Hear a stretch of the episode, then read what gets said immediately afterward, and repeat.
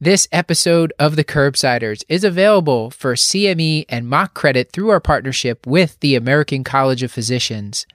A C P members can go to acponline.org forward slash curbsiders and claim their free C M E and M O C credit. Thank you and enjoy the show.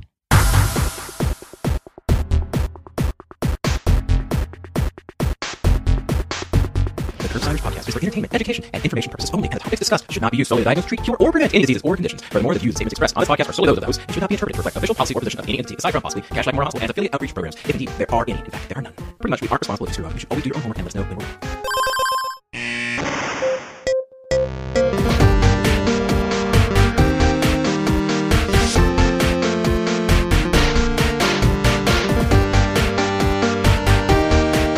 we're done. Uh, hey, Paul. How's it going? I'm trying the... I like this naturalistic approach we're doing now. This is good. It's like where we forget that we're just like sitting here with microphones and uh, we just recorded for two hours and, and uh, got some great content on AFib. But Paul, why don't you tell the audience uh, what this show is about? Sure. I mean, it may feel like they just walked into a conversation between friends, but really this is an internal medicine, maybe the internal medicine podcast. And we use expert interviews to bring you clinical pearls and practice-changing knowledge. We do like to get to know our guests a little bit up front. Our guests are uniformly interesting, nay, fascinating people. So if you skip past that, I mean, you're sort of tacitly insulting them and really by extension us. So just just listen. Uh, and Stuart's not here, Paul, but... Uh, Cyrus the Younger, the great Cyrus Askin is with us here, and he's going to tell them uh, what the show's about. Right, Cyrus? Absolutely. Well, thank you so much for that that flattering introduction. I sure do appreciate it. So really, we had an absolutely um, enlightening, fantastic discussion with Doctor Jim Ferguson um, about atrial fibrillation. We talked about a lot of the high points from kind of Uh, initial approach to diagnosis, a little bit about counseling, uh, and then we uh, rolled into treatment options, talked about ablation, talked about cardioversion, and then tried to get to some of our um, our excellent um, listener questions. So really just a jam-packed, awesome episode, super high yield. Uh, definitely had a great time talking to Doctor Ferguson. I totally agree. So Doctor Jim Ferguson, M D, is a cardiologist from San Antonio, Texas. He has served as an attending cardiologist, cardiology fa- uh, fellowship faculty member, and former program director while serving in an academic program all over the last twenty years. His clinical interests are in general cardiology, preventive cardiology, and cardiovascular imaging. He has a love of learning and teaching in medicine and particularly enjoys teaching bedside medicine and cardiovascular physical exam. More recently, Doctor Ferguson has developed an interest in physician well-being, which we talk about a little bit on the show, and he has completed training as a professional coach at the George Mason, at George Mason, I'm saying Mason, uh, and has completed training as a professional coach at George Mason University.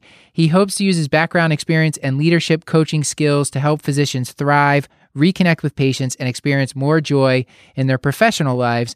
And uh, I would say he certainly succeeded in helping me enjoy my professional life because I, I love recording podcasts like this where we get so much great information, and I hope you all will feel the same. Pause for pun, something, something, flutter, something, palpitations. Skipping, dropping oh, beats, solid, et cetera, et cetera, et cetera. So, Jim, the first question we always ask guests is, can you give us a one-liner about yourself and then make sure you include something about yourself that you do outside the world of medicine? Sure. Well, uh, I would say that in many ways I'm a typical middle-aged American physician who's enjoyed the adventure of a life in medicine for about three decades now. Um, so, in addition to all the usual ups and downs, um, I've been blessed to serve as a husband, um, a father, a military officer, and uh, at one point a cardiology uh, fellowship director. And so I really enjoyed my time as a program director. Uh, when I'm not in the hospital, I like to do anything outside. So fishing, running, cycling, hiking, playing with the dog. Uh, that's where I like to spend uh, the discretionary time that I'm given. And, you know, I guess I'd say I'm passionate about living with purpose and meaning. So those are things that are important to me. And you don't worry about rattlesnakes with all this outdoor stuff you're doing in Texas. Yes, I do worry very much about rattlesnakes, and this is the time of year when they're moving, so especially this time of year. Uh, but generally, if you uh, leave them alone, they, they usually seem to be nice enough to leave, leave, leave me alone as well. So I, I think I wanted to ask, with your permission, usually I ask a book or, or pin someone down to make them answer a movie question. But for you, going through your biography, I was actually interested in your, your own interest in physician well-being and coaching. And I, I wondered if you wouldn't mind talking a little bit about that. Well, well, thank you for that introduction. I'd love to do that. And, you know, one day maybe I could come back and and, and have a more extended session with you all to, to do that. But uh, yes, I've developed an interest in uh, physician well-being, um Uh, professional uh, fatigue and exhaustion, um, and and all of the um, sort of wave of uh, concern that that's generated um, across many areas of our society, even in the last few years. Um, I've been lucky to uh, attend uh, the leadership uh coaching for organizational well-being course at uh, George Mason University over the last six months or so. And that's really giving me uh, hopefully an opportunity to kind of launch into um, a bit of a, uh, of, of a side profession in working with physicians to keep them engaged and keep them optimally of use in their chosen specialty. And of course, that also involves working with institutions and as well as individuals. And so, um, yeah, I'm I'm interested in that. I'm I'm looking into ways to help other physicians in that realm. And I think that's really something that's important in order to keep people in it for the long run. Oh, that's fantastic. Jim, I was curious. I mean, I know you've had a very long career in medicine and, and in the military as well. Of all the different jobs you've had from your very first job up until now, was one of them far and away your favorite? Yeah, I think I think that's an easy question for me to answer, Cyrus. Uh, for me, the, the most fun job that I've ever had, medical or otherwise, has got to be ranch work. Um, I grew up in South Texas, and I spent lots of time working on a ranch. And uh, I loved everything about it. I loved being outdoors. I loved working with my hands. I loved caring for large animals and working cattle and riding horses. And I found the entire uh, um, condition very satisfying. And I'd be happy to uh, get back to that one day. But yeah, absolutely. That's that's uh, that was the most fun I've ever had. That was not what I was expecting, but that's incredible. Thank you. Thank you for sharing that. Sure. So to all you kids out there, uh, don't go into medicine, uh, become a ranch hand. Right. I think they, they actually make, make songs about that if you if you listen to the right kind of music. So. There are not many good songs about doctors. I, I can think that's true. Uh, I think we should move in because we this is a, a monster of a script. So I think we should really move into uh, a case here so we can start talking about AFib. So uh, we have a great case here from Cashlack Memorial, and it's the case of Mister Kent Bachman, who's a sixty-eight-year-old male with longstanding hypertension, hyperlipidemia, and obesity with a B M I of thirty-three, who's presenting to his P C P for an annual physical. During the review of systems, he mentions a few periods of time over the last year when he's felt palpitations. During these periods, he cannot recall whether he had any chest pain or chest tightness, but he does say they lasted for maybe hours, Uh, and were associated with some increased fatigue and maybe even a bit of lightheadedness. He's not sure if his heart rate was regular during the time or not, and currently denies any symptoms whatsoever. On chart review, you're able to dig up an E K G from a few months ago and notice that he had a little bit of L V H, but otherwise normal sinus rhythm. So I think a good place to start um, for this patient who's uh, concerned about maybe some palpitations would be, what's the most appropriate cost-conscious way to approach him? Um, and then could this presentation be consistent with atrial fibrillation? Yeah, of course, palpitations are frequently benign. They're extremely common, and all of your listeners will see patients and do see patients on a regular basis, I would think, with palpitations. Um, they are, again, frequently benign, particularly in those that do not have evident structural disease. There are rare cases of ion channel disorders, but most patients with structurally normal hearts have a favorable prognosis, and they really do not warrant extensive evaluation. Uh, this patient has a number of factors that point to the presence of structural disease and raise the risk of a more substantial arrhythmia associated with palpitations, um, including possible atrial fibrillation. His risk factors include history of hypertension, obesity, and what we're told is an abnormal electrocardiogram with left ventricular hypertrophy. Um, in addition to the initial evaluation with history, important physical exam findings uh, would include elevation of the jugular venous pulse, uh, vol- evidence of volume overload, uh, a murmur, or an extra heart sound, such as an S three or an S four. Um, his initial evaluation should include echocardiography and an ambulatory monitor. I think the other question you asked was about uh, certain elements in his presentation that would raise concern for atrial fibrillation. And um, as I mentioned, atrial fibrillation is most commonly associated with, with structural disease or established cardiovascular disease, especially diseases that tend to produce increases in left atrial pressure uh, and result in left atrial enlargement. And that's kind of the central pathologic feature of patients, most patients, that is, with atrial fibrillation. So his history of hypertension and left ventricular hypertrophy make such disease actually quite likely. They raise suspicion for diastolic dysfunction and at least intermittent elevations of left atrial pressure, which would lead to left atrial enlargement and ultimately to atrial fibrillation. Um, another important risk factor in this setting is the patient's obesity. It's now widely recognized as a risk factor for atrial fibrillation, but it's also important because it has a role in the treatment of this condition as well. When patients improve their fitness and decrease weight, they tend to have a lower burden of atrial fibrillation and do better with their atrial fibrillation over the long run.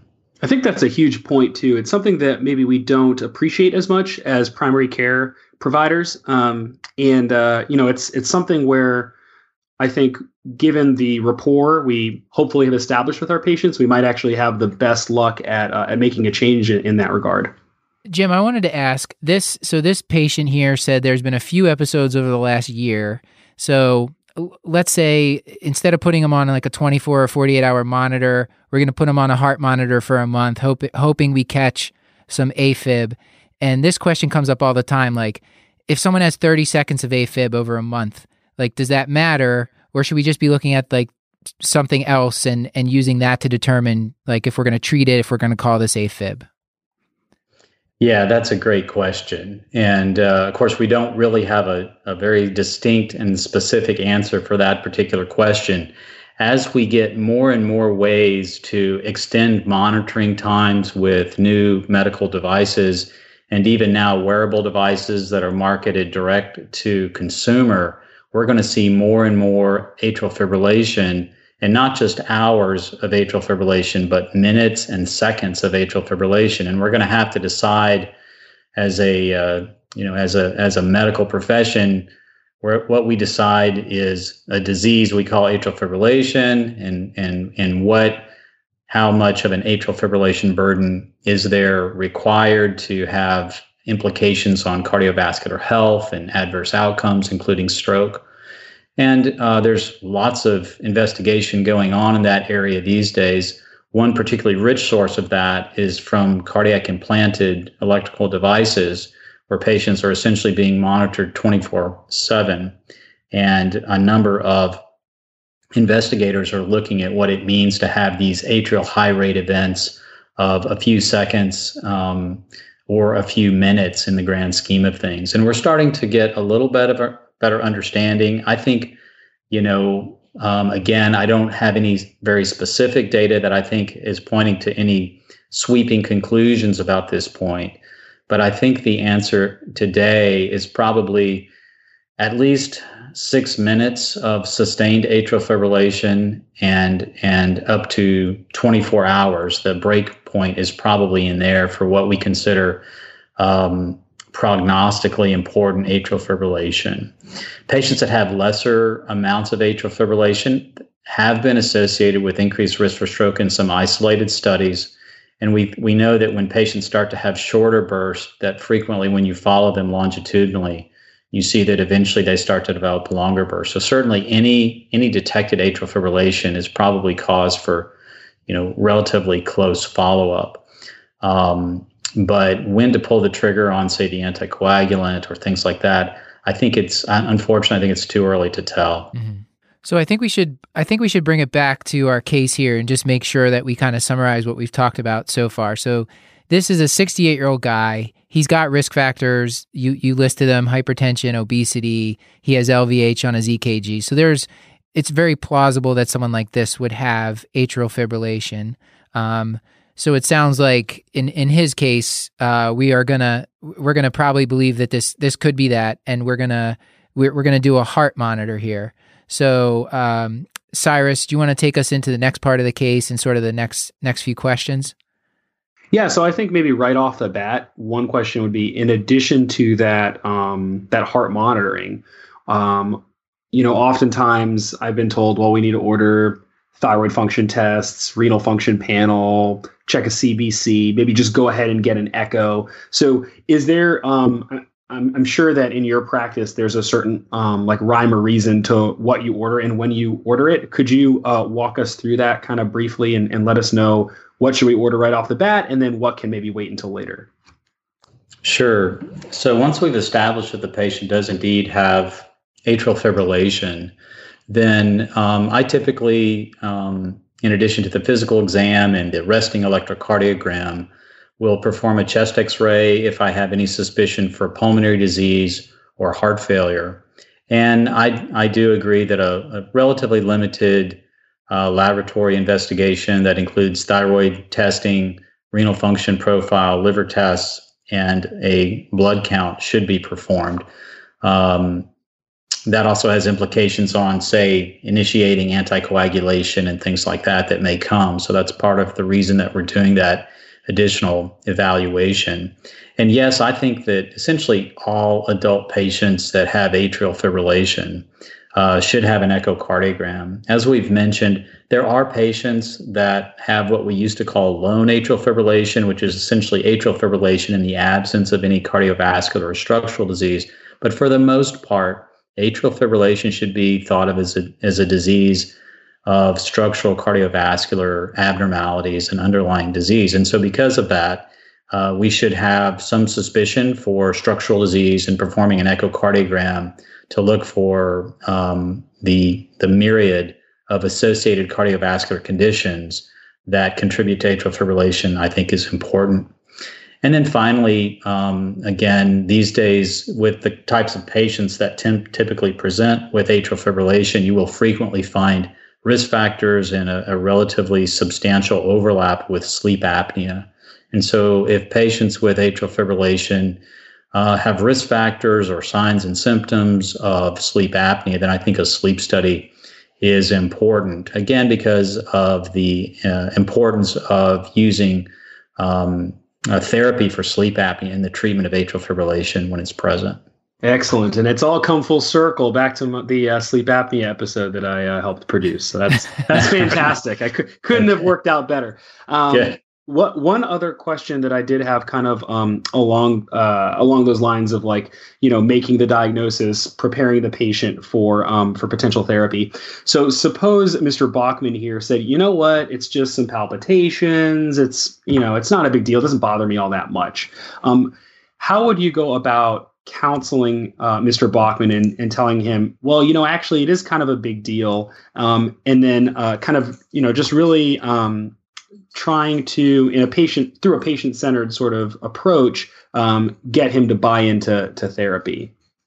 Yeah, I think that's important because as we've already mentioned, you know, patients can have a wide spectrum of symptoms with their atrial fibrillation and frequently have no symptoms. And so trying to um, uh, convince the patient or get their uh, cooperation with treatment, I think is really important. So I usually inform patients that atrial fibrillation tends to cause two major issues that most of the other things basically stem from.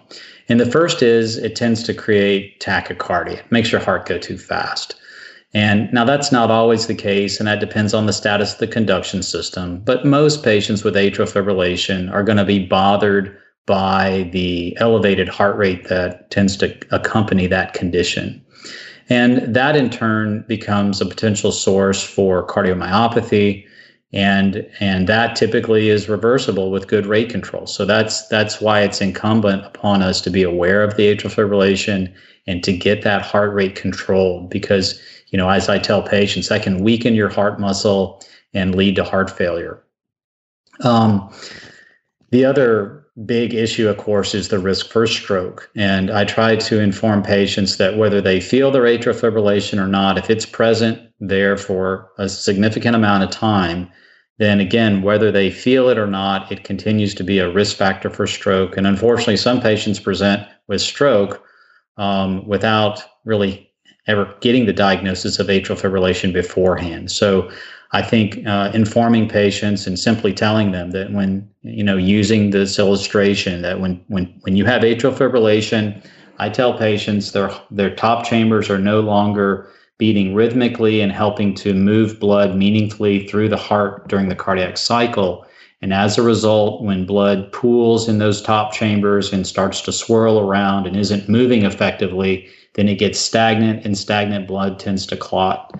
And so this condition leads can lead to a situation where you can create a clot inside your heart that, if it gets back in the bloodstream, can be ejected uh, into the brain and cause a stroke. And so that uh, most patients tend to identify with that, and and, and that's usually um, a pretty good intro into helping create some awareness and the, I would say the proper level of concern that is attendant to this condition for patients. I want to go back to the workup if, just for a second, Matt, if that's okay with you.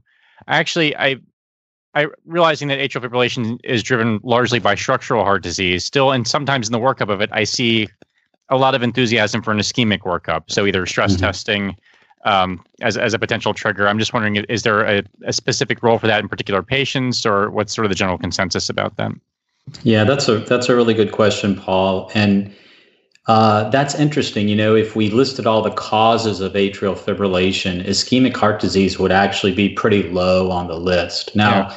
in the setting of acute myocardial infarction, where you've got particularly a large, frequently right-sided infarction going on, and you have lots of myonecrosis, the abrupt hemodynamic changes can sometimes produce atrial fibrillation, acute atrial fibrillation. And when that occurs, That that's actually a group of patients that's having, you know, large uh, heart attacks, and they have a poor prognosis. But in general, um, I don't think atrial fibrillation, that I don't think there's a lot of cause and effect between atrial fibrillation and coronary artery disease. Instead, you're talking about two conditions that are actually very common um, in the population. They actually have a lot of the same risk factors, and they kind of run together. And so, uh, particularly as patients get older, I mean, age is probably the strongest risk factor for atrial fibrillation. It's probably the strongest risk factor for coronary artery disease. And so you frequently find these diseases running together, but just because someone had atrial fibrillation does not mean they have ischemic heart disease. And so um, I think as a cardiologist, I'm always on the lookout for coronary artery disease, and I'm always sure. I'm always looking for that opportunity to run testing for ischemic heart disease. Um, and I think that I, I bring that same level of concern to patients that have palpitations or atypical chest pain, and to some extent atrial fibrillation. But I don't think that the first that the, the first few diagnoses that are on the top of your head when you see a patient with atrial fibrillation should be ischemic heart disease. I think that is is not necessarily cause and effect. Now, if patients describe chest pain, that obviously needs to be investigated. And and uh, but again, um, I think the the point here is that you have two conditions that tend to be common in the population, but we don't see a lot of cause and effect between those two. Does that make sense? one hundred percent. Jim, so we we should move on to treatment, because there are a ton of questions uh, among among this part, and and if something relevant comes up, we can always go back to some of the the diagnostic stuff. But I guess maybe this is a good point to, why don't we try to do a recap here of what we learned? So basically, we assessed this guy for risk factors. We did an E K G. It was abnormal. We were going to get an echo on him. this this gentleman probably is at risk for sleep apnea, so we might consider a sleep study, especially if he gives us a history there. And then the basic lab workup is like thyroid function, and we're going to check the kidney, the liver function. I can't remember if you said you also get an initial coag. Um, not routinely. If I was going to start an anticoagulant, I probably would. So that's so that's pretty much the workup, and and then as far as cardiac monitors go, um, I feel like that could be a whole nother episode unto itself. Right. So we'll just say uh, you select an appropriate cardiac monitor uh, and you find AFib. So in this gentleman now, uh, we're going to be talking about we got to talk to him about anticoagulation, rate control, rhythm control. So Jim, where would you start with this gentleman? He, we've just diagnosed him with paroxysmal AFib.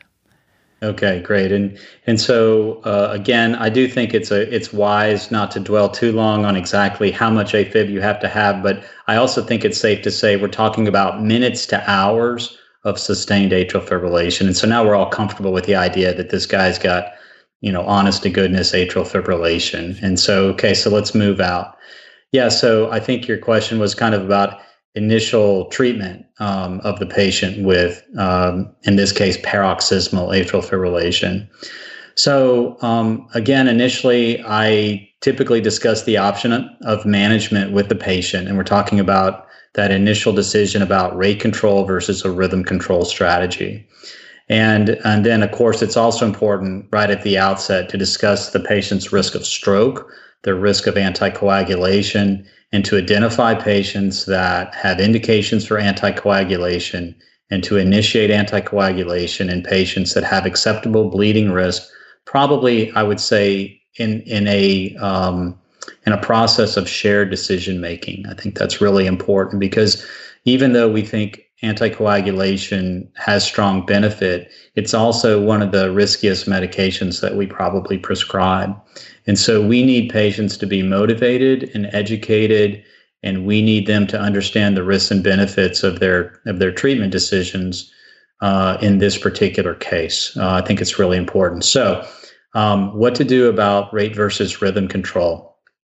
Well, Um, I was fortunate to help out with the AFFIRM trial, which was uh, an N I H-sponsored trial that was done in multi-centers in what the late nineties, early two thousands, and uh, it gave. And this was a randomized trial of rate versus rhythm control in patients with atrial fibrillation. And kind of uh, working with those patients, I think it gave me a bit of a unique perspective to share with the patients because, in my experience, um, we found that durable rhythm control, and this is before the age of ablation. I'm sure we're going to be talking about that, but at least in the era of antiarrhythmic drugs without ablation, durable rhythm control was really pretty difficult to maintain.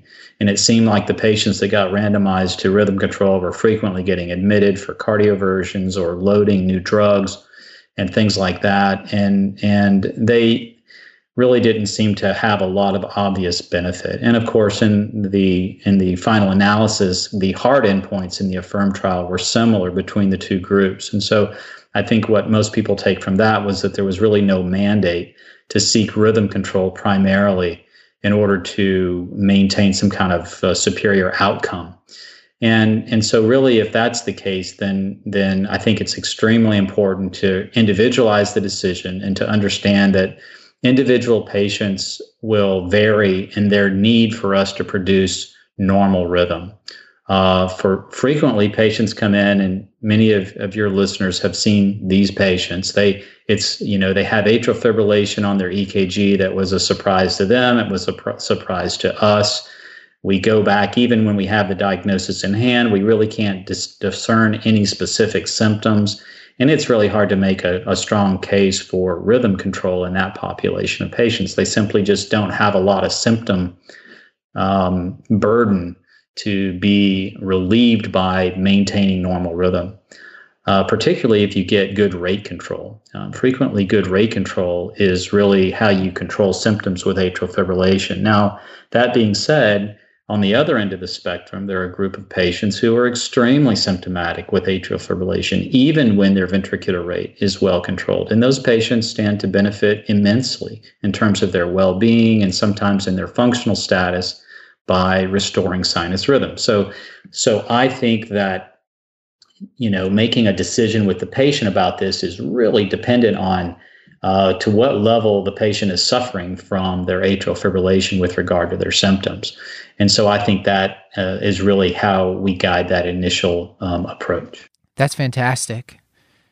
Yeah, I didn't say anything about uh, assessing stroke risk in, in particular, but of course, uh, that's something that needs to be done um, as soon as we know we're dealing with the diagnosis of atrial fibrillation. Uh, most of your listeners are going to be familiar with the C H A D S two VASc score, which I think now is pretty much considered the standard way to assess stroke risk. And there are very specific recommendations from the American College of Cardiology, American Heart Association, Heart Rhythm Society guidelines about about who stands to benefit from anticoagulation with regard to their C H A D S two VASc score. So that needs to be done. And then finally, before a decision's made for anticoagulation, uh, there should be an assessment of the patient's bleeding risk. And, uh, and then, again, this decision to anticoagulate in patients when it's recommended in this process of shared decision-making. I wanted to just go back to the AFFIRM trial. That the the two arms were, they were studying, it was a heart rate of eighty was the sort of strict rate control versus less than one ten for resting heart rate was the uh, was the le- lenient rate control. Is that was that? Yeah, I, I think you may be referring to the RACE trial. Okay. Um, the the in the AFFIRM trial that came before the RACE trial, and I think in that group we were aiming for uh, a resting heart rate of less than eighty, which was kind of the traditional. Uh, Oh, yeah. You know, uh, right. Wisdom there.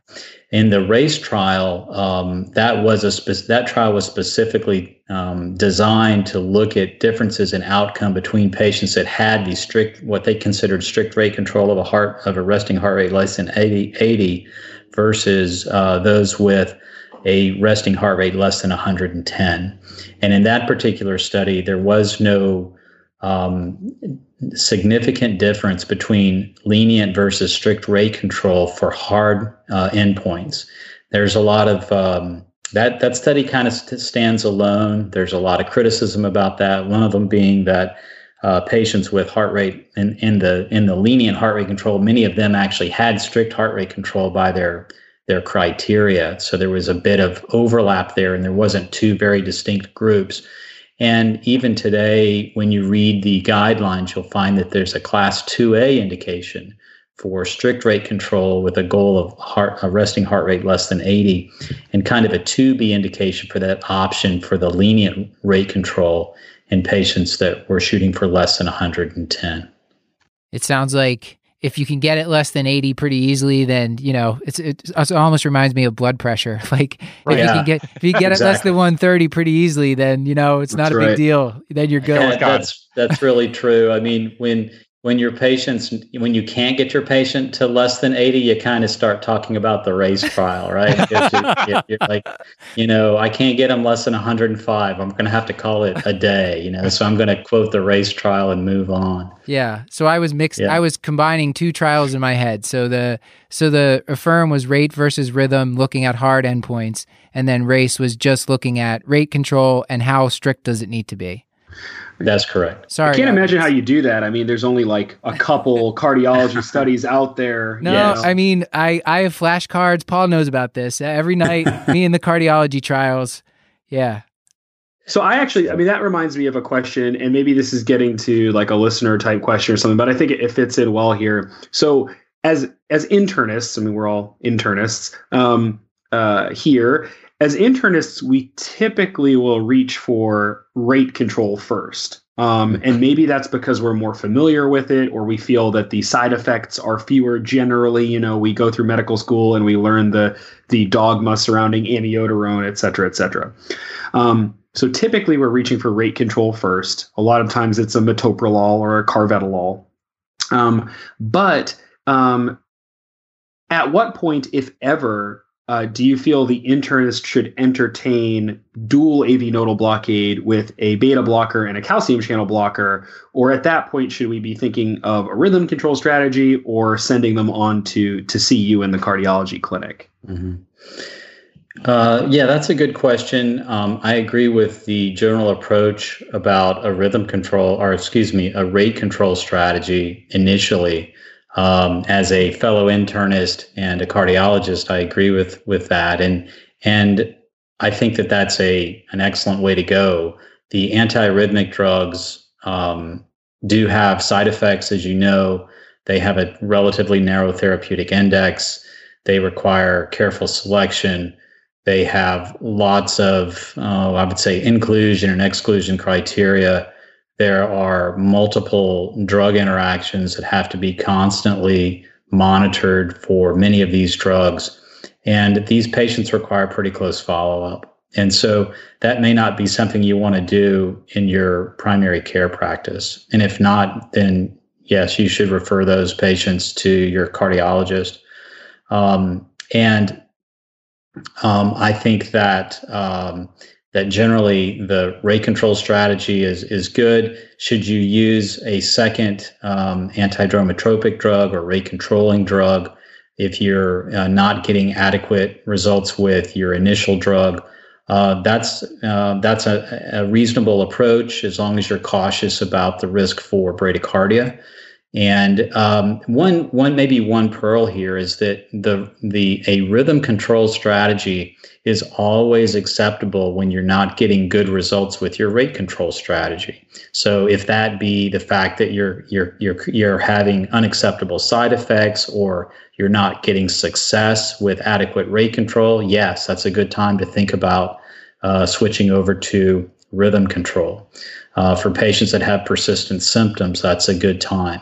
For patients that have L V dysfunction and heart failure, I think we're starting to get a little bit more of a sense that that may be kind of a subgroup of patients where at least exquisite rate control is very important, if not a rhythm control uh, strategy as a preference. And possibly even, and I say possibly, even um, a, a uh, an ablation-oriented uh, approach. There's some data that's coming out that suggests there may be some superiority there. Yeah, the uh, the ablation, we, we were planning on bringing this up at some point. I think it was this January in the Annals, there was the, the paper looking at uh, ablation for patients with uh, heart failure with reduced ejection fraction, I believe it was, and showing maybe there's a benefit in mortality and decreased hospitalizations. So I, I wonder if that's going to be incorporated. I know there were guidelines that were recently updated kind of around the same time. So I'm not sure if that was incorporated yet or if that's just going to be maybe in the in the up next update. Yes, actually there was an updated guideline from the A C C, A H A, H R S for atrial fibrillation in uh, February of this year, and they do speak to that. Uh, they also quote the studies that you're mentioning. Uh, CASTLE-A F was was one of them in particular that was a randomized controlled trial of radiofrequency ablation vis- versus conventional therapy, which could either be rate or rhythm control in patients that had heart failure with reduced ejection fraction and paroxysmal atrial fibrillation and were not considered candidates for antiarrhythmic drugs. And in, in this particular study, the radiofrequency ablation group actually had lower mortality, decreased admissions for heart failure, and an improved ejection fraction. Um, and so that was pretty compelling, and that's really started a lot of discussion about that. Uh, this was a relatively small study. I think the current recommendation for um, radiofrequency ablation in patients with heart failure with reduced ejection fraction again, uh, was in the latest uh, update to the guidelines. And I think it's given a class two B indication, kind of an optional but acceptable. Uh, we may need to check that um, to make sure we've got that right. But it's either a two A or a two B. I think it was two B. The other thing that stands a little bit in distinction to that is the larger CABANA trial that was uh, released within the last year. It was, again, a larger study in a general population of atrial fibrillation patients. Only about nine percent of those patients had cardiomyopathy. And it also had a relatively extended follow-up period of about five years. And in that study, there was no superiority of the radiofrequency ablation over medical therapy for these hard cardiovascular endpoints that we mentioned. So I think there's mixed data on that question. I think that that's being really pretty actively investigated. We are starting to see a few recommendations make it into the guidelines, and it's definitely an area that we're going to want to watch. And when you think about who to refer for radiofrequency ablation. I think those are patients that when you identify, you probably do want to get some expert evaluation to think about that.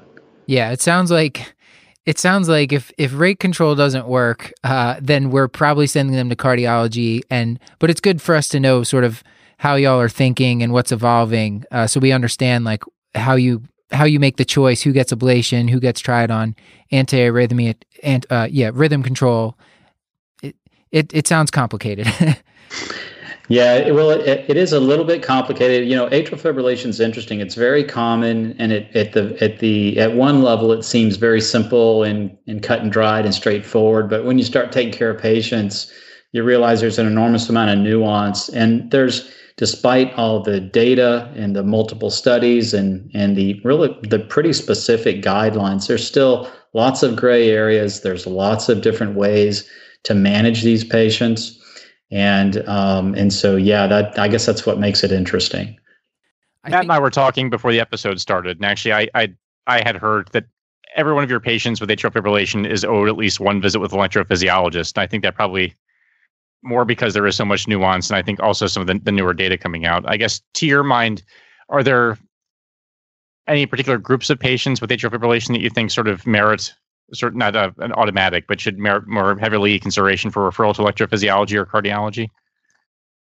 Yeah, well, certainly patients that are highly symptomatic, um, patients that you think would be good patients for radiofrequency ablation. Again, we just talked about the heart failure population.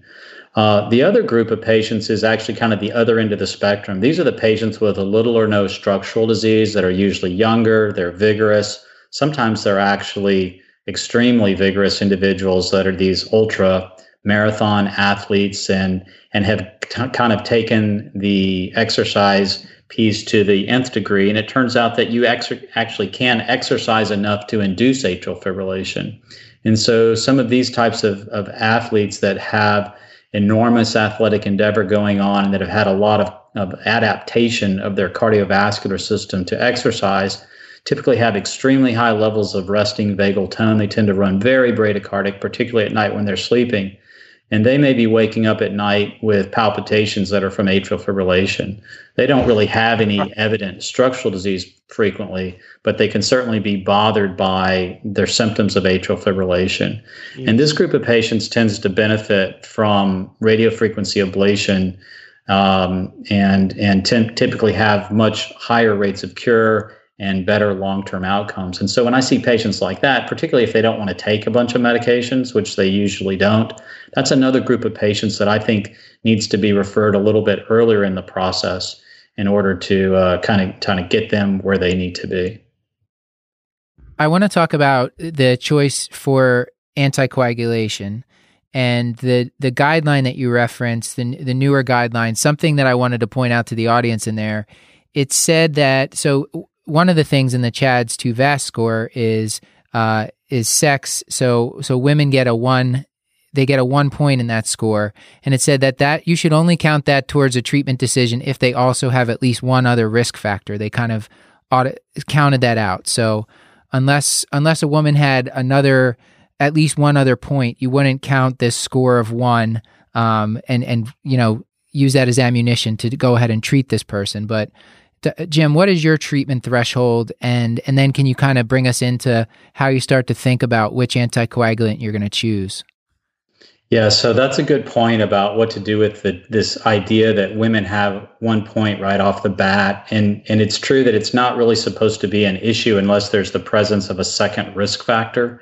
And so the the latest iteration of the guidelines from two thousand nineteen, and I think we want to make sure and post that for your listeners so that they can see for themselves, but they actually do a pretty nice job of saying that anticoagulation is a class one indication in men with a C H A D S two VASc score of two or greater, or women with a score of three or greater. And so now we're specifically identifying men and women as two Uh, different um, candidates for anticoagulation, with women essentially always um, being given one uh, one number higher in the decision-making process. So they've already incorporated that into the system as if we look at the, the, the most recent iteration of the guidelines. So again, it's a class one recommendation for men with a score of two or greater, or women with a score of three or greater, for men with a score of one or women with a score of two, anticoagulation is considered optional but acceptable, essentially a class two B indication.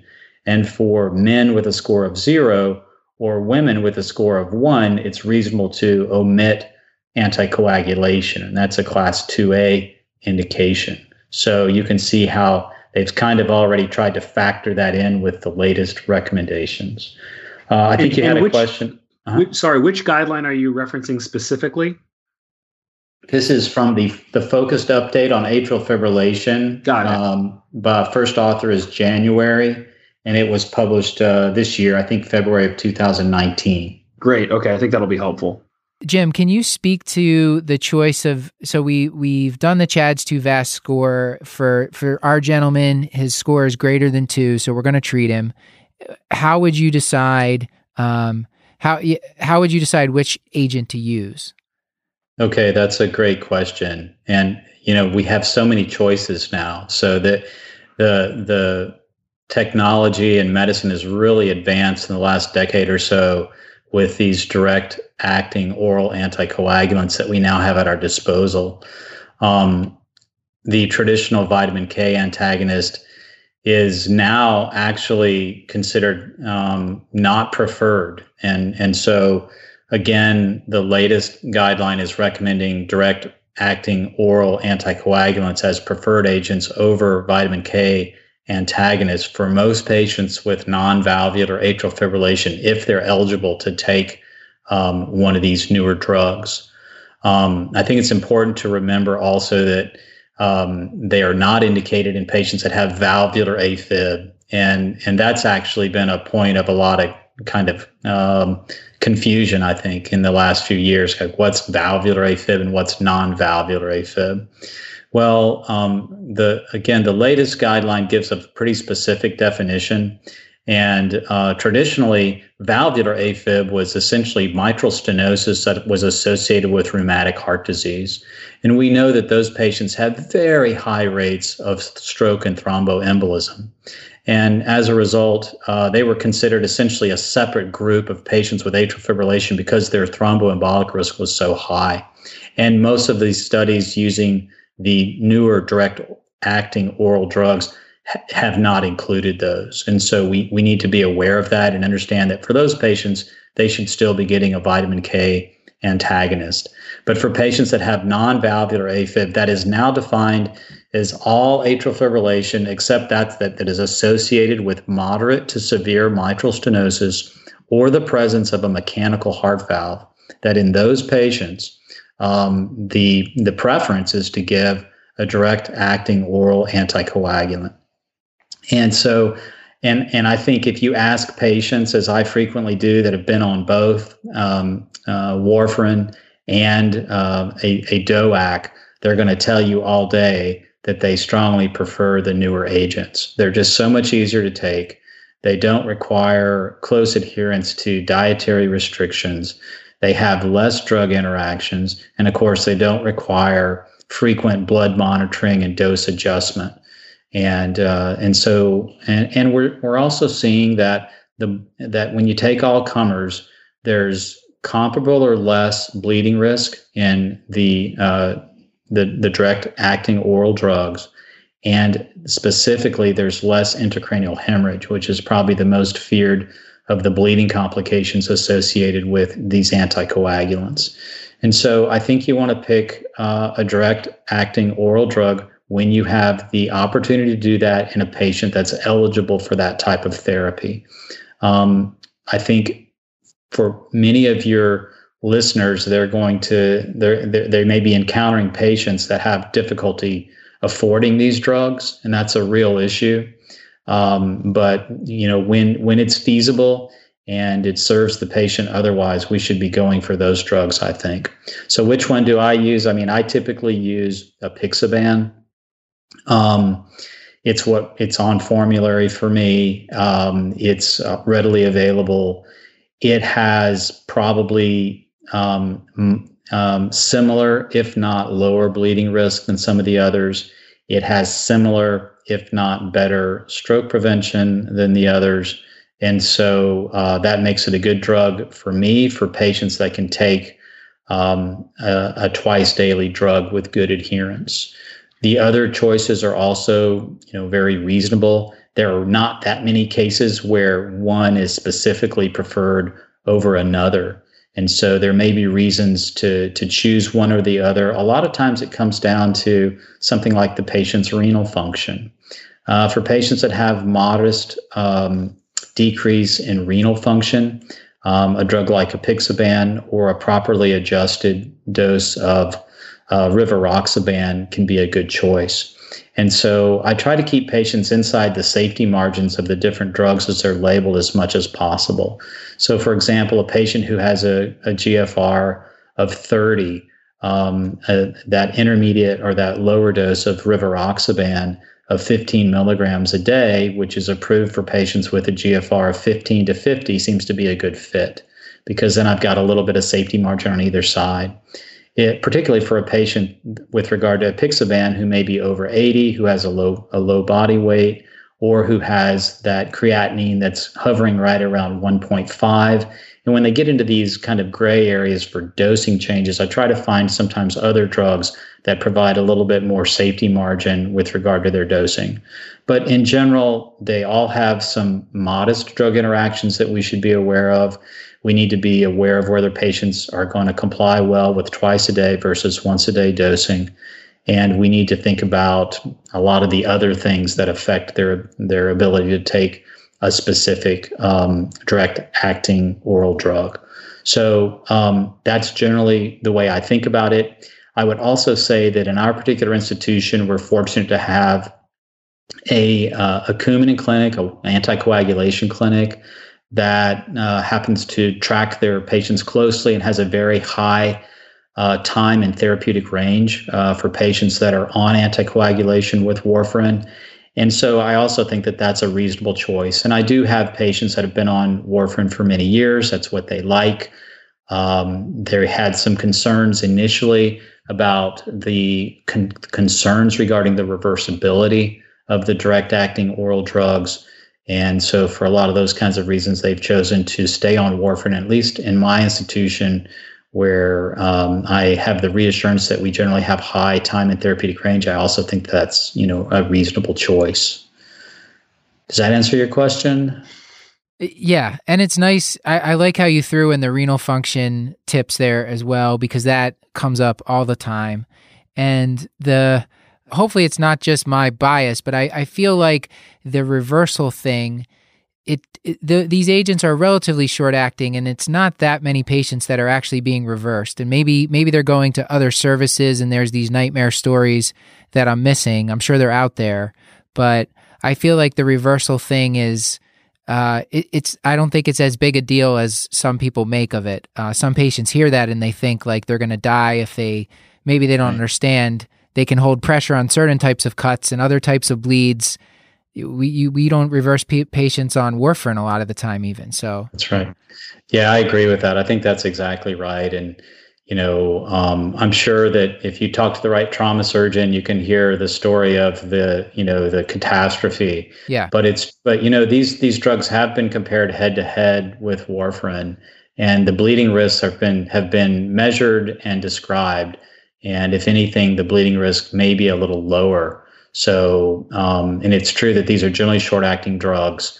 And um, I agree that why, while the, the availability of a reversal agent is welcomed, um, it may not be as big of an issue as we may have been concerned with initially. I think that's that's a great summary, and I think it's also important to um, to note, you know, here at Cashlack, we're we're very fortunate to have um, you know a, a robust anticoagulation clinic, but a lot of places don't have that, and so if you're subtherapeutic on your um, on your warfarin, it's you're not really getting the benefit. And then another thing that I think about too is, um, and I think it was the PIONEER A F study where we, you know, we, we earlier in our discussion, we talked about how coronary artery disease um, and atrial fibrillation, while maybe not directly related in, in most cases, can occur simultaneously. I think for me, that study was um, maybe another um, I don't know how else to put it, nail in the coffin, so to speak, for uh, for vitamin K antagonists, in that we can we we have a mechanism now, an evidence-based mechanism to avoid dual antiplatelet therapy in those patients and a vitamin K antagonist. Yeah, that's true. That's another area that's rapidly changing, and, and we are starting to see some changes in the guidelines regarding the use of the so-called triple antithrombotic therapy in patients that are treated with coronary stenting that have concurrent atrial fibrillation, uh, either as part of the treatment for acute coronary syndrome or in the setting of um, stable ischemic heart disease. Um, So, yeah, at this point, I think that we've pretty much got the green light for several direct-acting oral anticoagulants instead of a vitamin K antagonist and in combination with uh, a drug like clopidogrel um, in terms of preventing both stent thrombosis, uh, recurrent cardiac event, cardiovascular events, and stroke in the patients with atrial fibrillation and coronary stents or after recent A C S.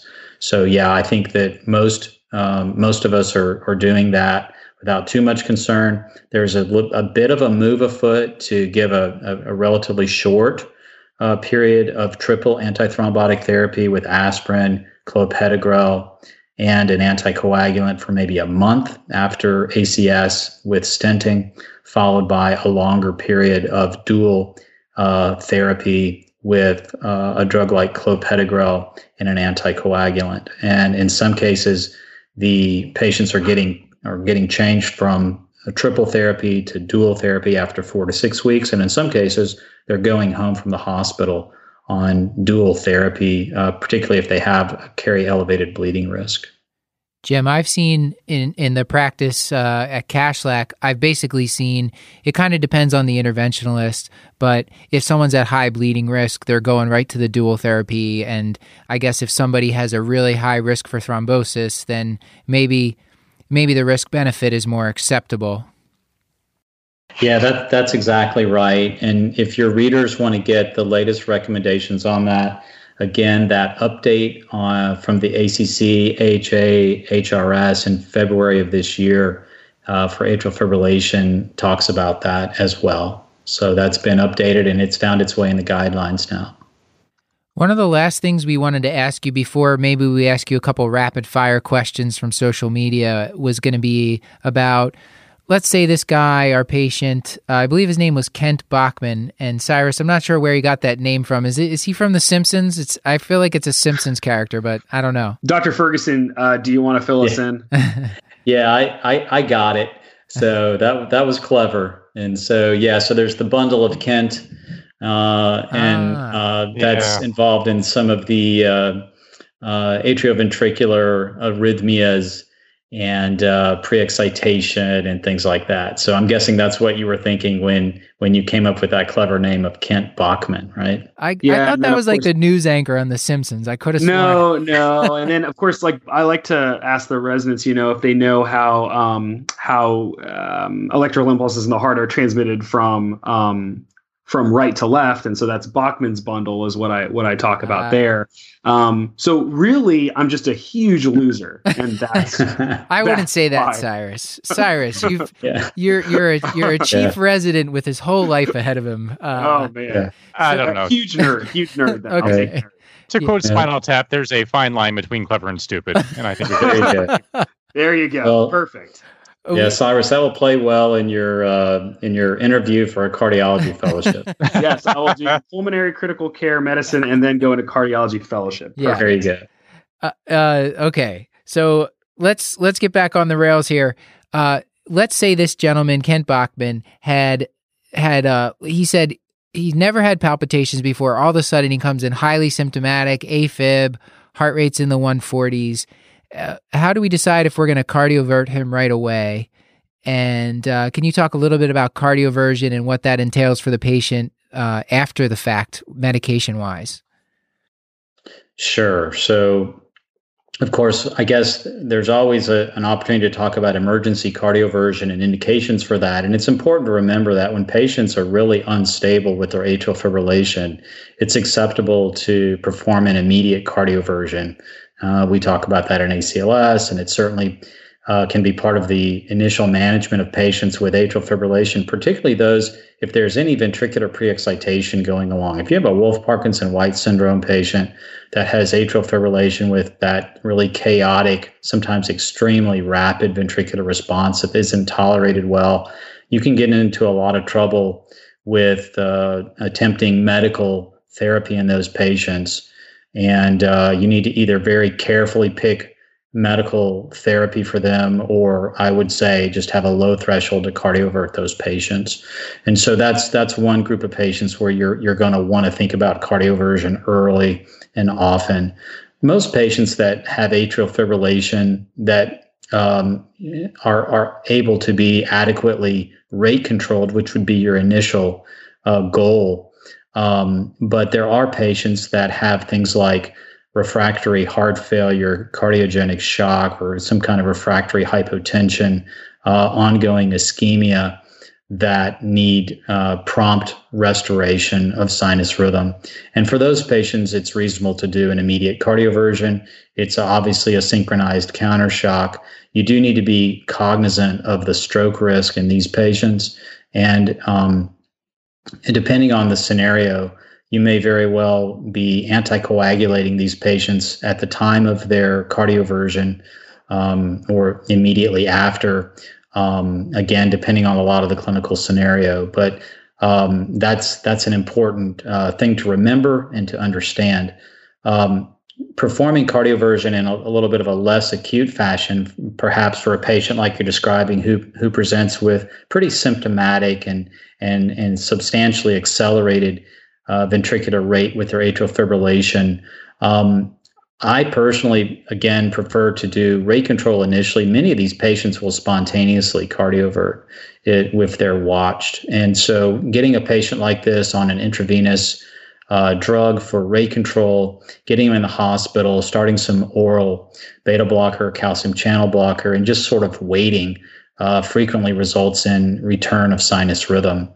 Um, in fact, there's been some studies kind of looking at an initial cardioversion versus kind of a delayed cardioversion for patients that didn't spontaneously cardiovert. And so outcomes are very similar. Um, and, um, and, and, and certainly if you look at like four or six weeks later, you're going to see really similar sort of outcomes. So if you can, if you can delay it without putting the patient at any risk, I think that's a good idea. Um, so again, my general approach is rate control first for patients that are having their initial episode of atrial fibrillation.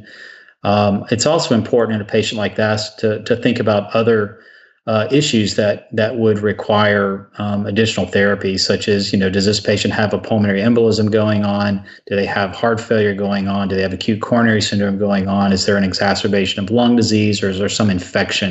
You know, what's what's brewing behind the atrial fibrillation that's driving that? And so you want to you want to stop and think about that a little bit and do any indicated investigations. Um, for patients that may that. persist in atrial fibrillation after their admission, um, particularly those that aren't getting good rate control after an overnight stay in the hospital, patients that have some kind of other, maybe they're very symptomatic. Um, I would frequently, um, and, and for many patients that are having their initial episode of atrial fibrillation, we, we tend to have a lower threshold, I think, to uh, cardiovert those patients, because many of those patients will get cardioverted and they may be a year or two, Uh, as best we can tell, free of any symptomatic AFib. And so for them, I think that was a useful intervention. And so that's generally how I think about cardioversion with that initial um, um, presentation. And it requires like four weeks post uh, anticoagulation? Because uh, I, I So yeah, so I think the question is, are there patients who can be cardioverted without a transesophageal echo to evaluate for um, uh, intracardiac thrombus bef- before the cardioversion? And it really depends on the duration of the atrial fibrillation and the time that they've been on anticoagulation. So for patients with, say, a history of atrial fibrillation that have been taking anticoagulation for months and, and who can attest to good adherence to their medical therapy with anticoagulation, then they would not need transesophageal echo to clear their appendage before they are cardioverted. Uh, but for other patients whose atrial fibrillation is greater than or equal to forty-eight hours or of unknown duration, um, those patients that are having non-emergency cardioversion should be either anticoagulated for three weeks prior to their cardioversion, which is a class one recommendation, or they should be initiated on anticoagulation and have a transesophageal echo performed with kind of conditional cardioversion, assuming that there's no intracardiac clot. And that's a class two A indication.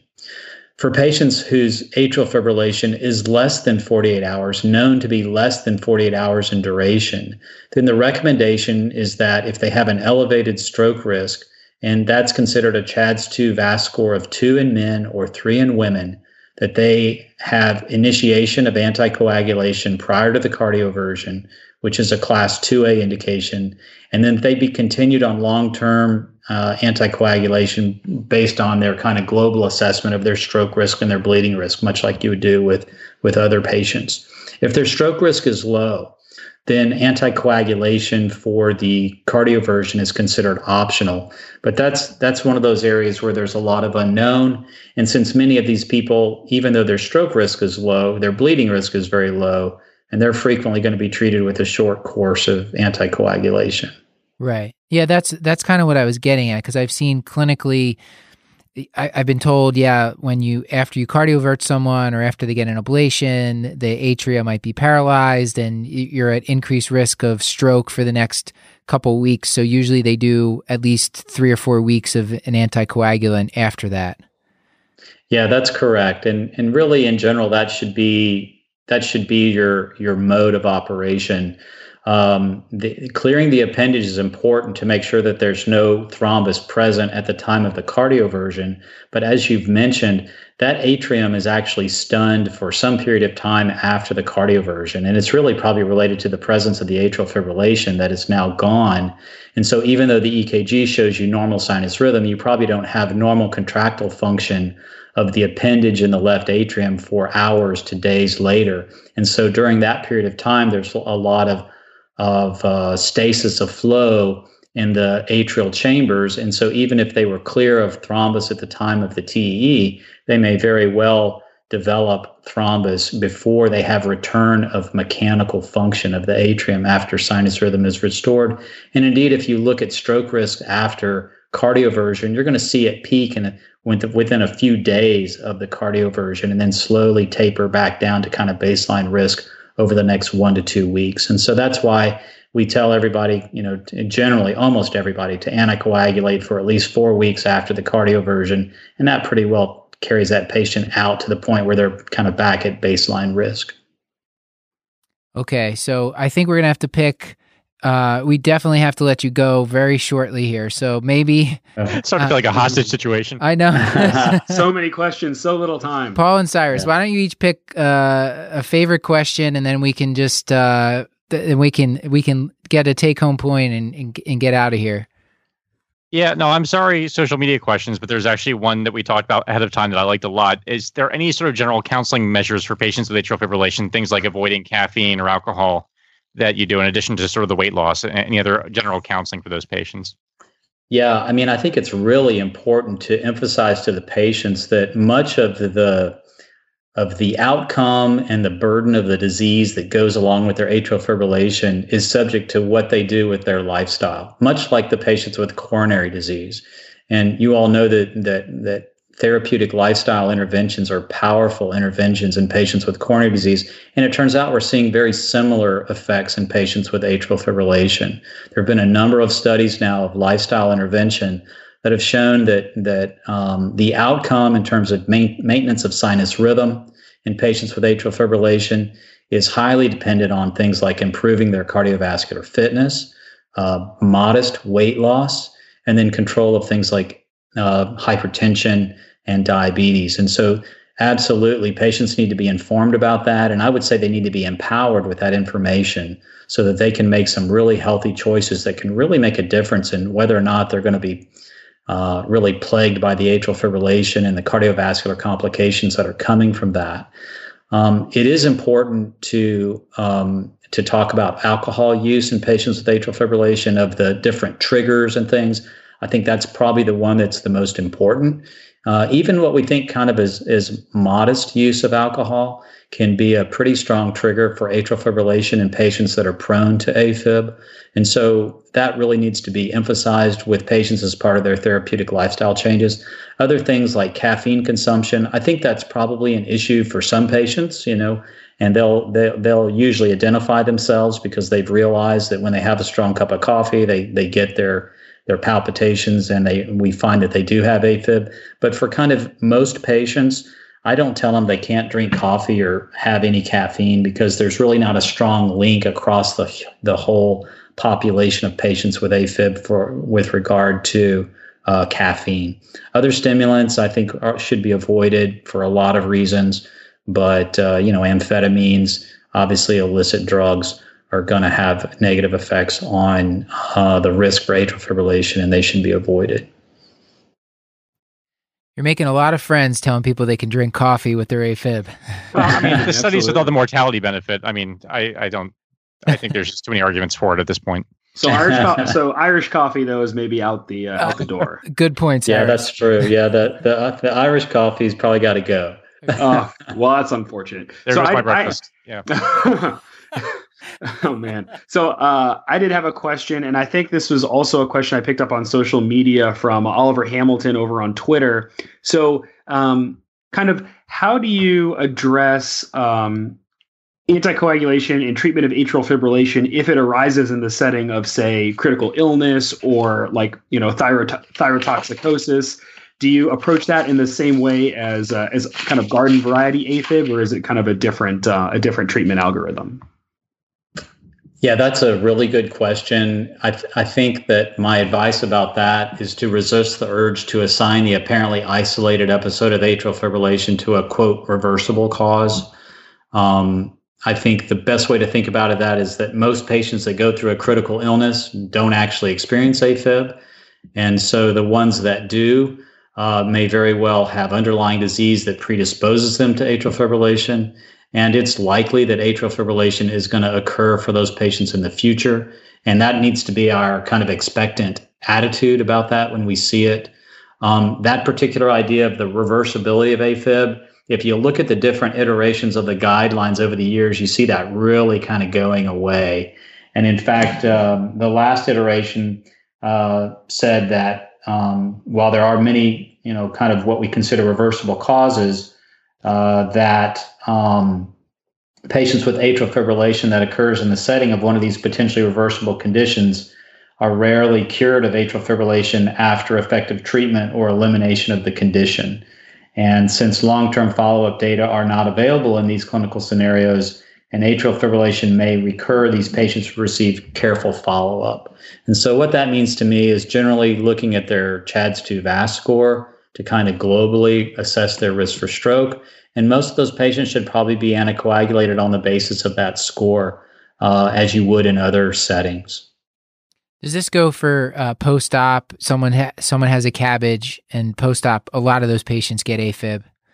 Yeah, that's a that's a great point, and you've probably effectively identified uh, one of the subgroups where we really still think of that as a reversible cause. I mean, if you've had your sternum opened and your pericardium opened and your heart cut into, then we expect to see a little bit of arrhythmia, including atrial fibrillation. And while we're actually pretty cautious about determine, about following these patients and actually anticoagulating them for a short period of time in many cases, we frequently will run extended E C G monitoring four to six weeks after their surgery. And if we don't see recurrences of atrial fibrillation in that setting, many of those patients, I would say they do sort of get a pass on that particular episode of atrial fibrillation. The one time you may also, one other time you may also see a scenario like that is in the hyperthyroid patient. So if you have a patient with Graves' disease and they're distinctly hyperthyroid and they're kind of young and don't have a lot of other cardiovascular disease, then that's another group of patients where people are starting to think that, you know, Um, their their long-term risk for recurrent atrial fibrillation once they're euthyroid and they're cured of their hyperthyroid condition may actually be pretty low. And so that's another case where you may do some extended monitoring and, and actually stop therapy.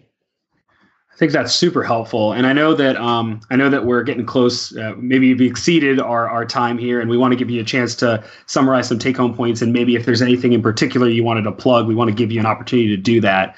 But another question, if we if we may, that came up several times on social media was regarding the use of aspirin monotherapy in kind of your low C H A D S two VASc scores. I don't know if that's something you want to comment on. Yeah, I think that's a, another just really good point. Um, and and the question is, is there good data for aspirin, uh, particularly in patients with low stroke risk scores? And the answer is not really. There's really not good data. And the use of aspirin for stroke prophylaxis in atrial fibrillation is really waning rapidly. Uh, the idea that aspirin has efficacy is largely from the uh, the SPAF trial, the stroke prevention in atrial fibrillation, which showed kind of a modest relative risk reduction of about twenty percent. But it kind of stands alone, and it has some methodologic issues that have called the question, even that modest degree of benefit. And so in general, uh, you're not going to see strong recommendations for aspirin for stroke prophylaxis in atrial fibrillation. And I think in general, we should think that anticoagulants and not antiplatelet drugs are needed for reduction of thromboembolism and atrial fibrillation. Outstanding. Thank you. And when was when did the SPAF trial come out about? Oh, wow. That's that's uh, you guys would consider that ancient history. I think right. It was probably in the mid to late nineties. My son referred Just using to that context clues. Th- The absence of a catchy name, I just found stunning. Like, I figured that had to be before, like, people started coming up with a catchy yeah. acronym. So someone should have been fired for that if that was recent. But that makes more sense. So, so it looks like it was published in nineteen ninety-one in Circulation. Wow. Oh, gosh. Okay. So see, it's even even older than than I remember it. But yeah. Good Lord. Jim, like the hand-cranked cardio version. Sure. Jim, my my, yes. my children refer to the period of my childhood, which occurred in the nineteen eighties and nineteen nineties, as the nineteen hundreds. They're like, they're like, Dad, when you were growing up in the nineteen hundreds, uh, they did the SPAF trial, right? Yeah. So, yeah, well, that's about right. But it's, but it was, it's still, it's still useful. It, it, it served yeah. a purpose. Well, let's get, let's get a couple take home points, or if you wanted to uh, give a plug to something, uh, go ahead. And we thank you so much for taking way more of your time than we initially asked for. Uh, well, I just want to thank you guys for the opportunity to be with you on your show and congratulate you for such a successful endeavor. Uh, main take-home points, I mean, uh, I think is probably to remind everybody, but much of the care for patients with atrial fibrillation is well within the purview of the primary care clinician. And just as important that uh, to be aware of Uh, treating and diagnosing AFib is to, is to be aware of the ability to prevent atrial fibrillation by uh, the things that your listeners are doing every day, attending to people's blood pressure control, talking to them about therapeutic lifestyle changes, especially weight control and inactivity, and the attention to diabetes and alcohol consumption. Um, I guess remember the goals of adequate rate control and addressing stroke prophylaxis in patients with atrial fibrillation. And uh, as straightforward as much of the care in atrial fibrillation uh, appears to be, there's still a great deal that we have yet to learn about this uh, multifaceted and extremely common uh, condition.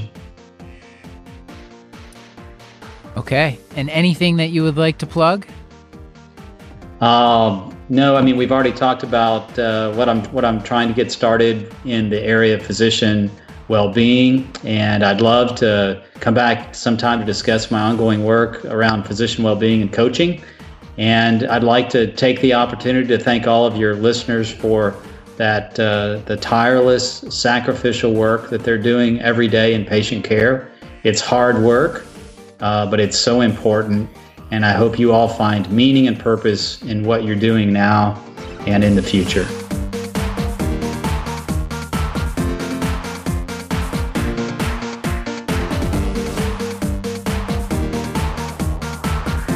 This has been another episode of The Curbsiders, bringing you a little knowledge food for your brain hole. Nom, nom, nom. All right. Pour one out for Stuart. Get show notes at thecurbsiders.com forward slash podcast and sign up for our mailing list at thecurbsiders.com forward slash knowledge food to get our weekly show notes in your inbox. And as you guys hopefully know, we are committed to providing you with high-value, practice-changing knowledge. And to do that, we need your feedback. Yes, you. So please subscribe, rate, and review the show on iTunes or contact us at the curbsiders at gmail dot com. Uh, this is awkward. Uh, a special thanks to, I suppose, myself uh, for producing this. Uh, our social media team, Hannah R. Abrams on Twitter, Beth Garbs Garbatelli on Instagram, and Chris the Chew Man Chew on Facebook. Until next time, I've been Cyrus Askin. And I've been Doctor Matthew Frank Watto. And I remain Doctor Paul Nelson Williams. Thank you and goodbye.